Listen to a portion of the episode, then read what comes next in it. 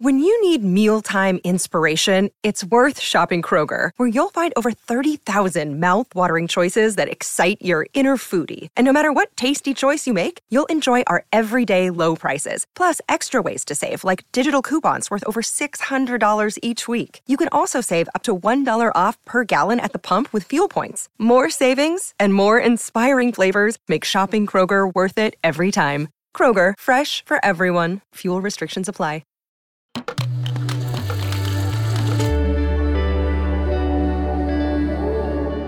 Cora.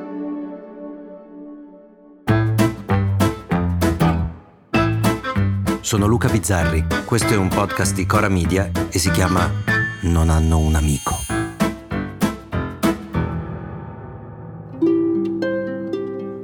A Genova abbiamo inventato i jeans, il pesto, le banche, le assicurazioni e lo sputtanamento.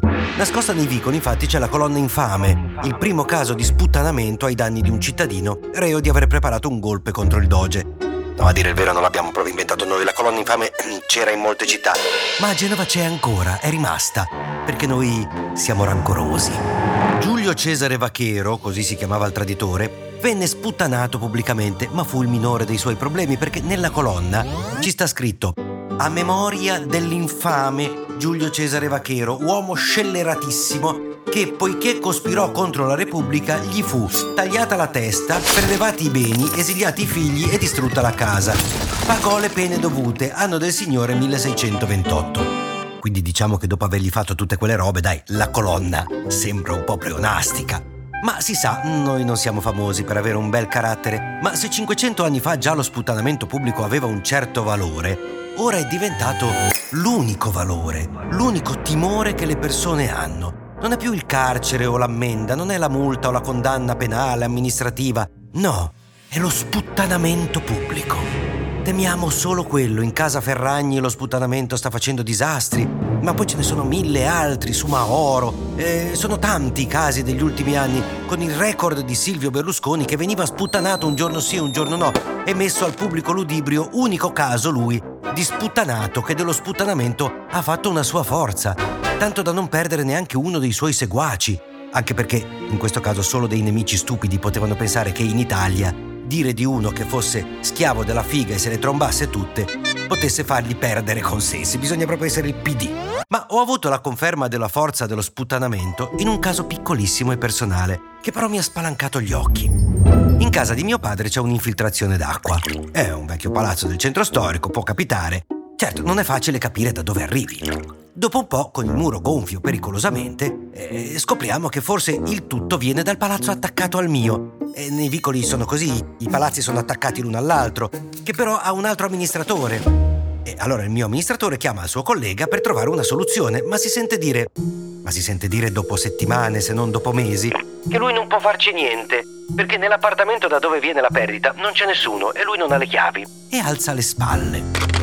Intanto il tempo passa, il mio muro si gonfia, fino a che non chiedo di parlarci io con l'amministratore del palazzo di fianco. Voglio capire come si può fare per risolvere questa cosa. Lo chiamo, mi risponde il suo segretario, forse, immagino, che quando sente il mio nome, capisce di cosa sto parlando, mi dice che il dottore è al telefono e mi farà richiamare.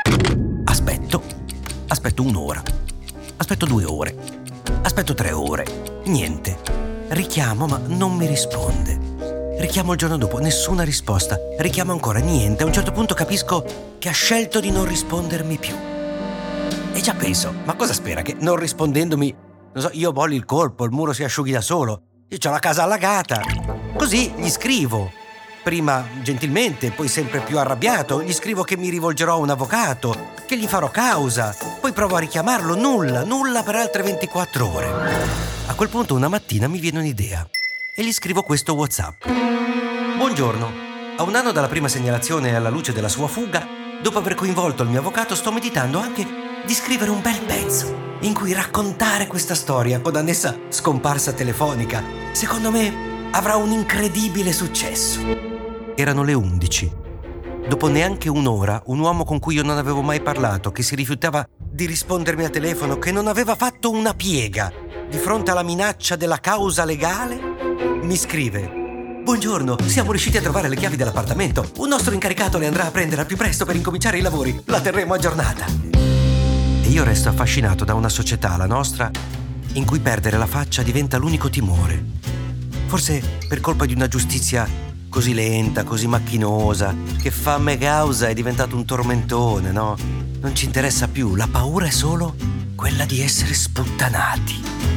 E ripenso al povero Giulio Cesare Vachero, che forse adesso davanti ai giudici avrebbe detto: Ok, decapitato, bruciata la casa, va bene i figli in esilio, ma per favore no, eh non scrivetelo su Twitter. A domani.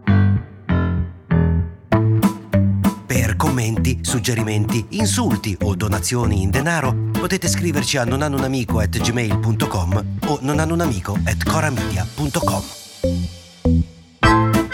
Non hanno un amico è un podcast di Cora News prodotto da Cora Media. È scritto da Luca Bizzarri con Ugo Ripamonti. La cura editoriale è di Francesca Milano. La supervisione del suono e della musica è di Luca Micheli. La post-produzione e il montaggio sono di Cosma Castellucci. Il producer è Alex Peverengo.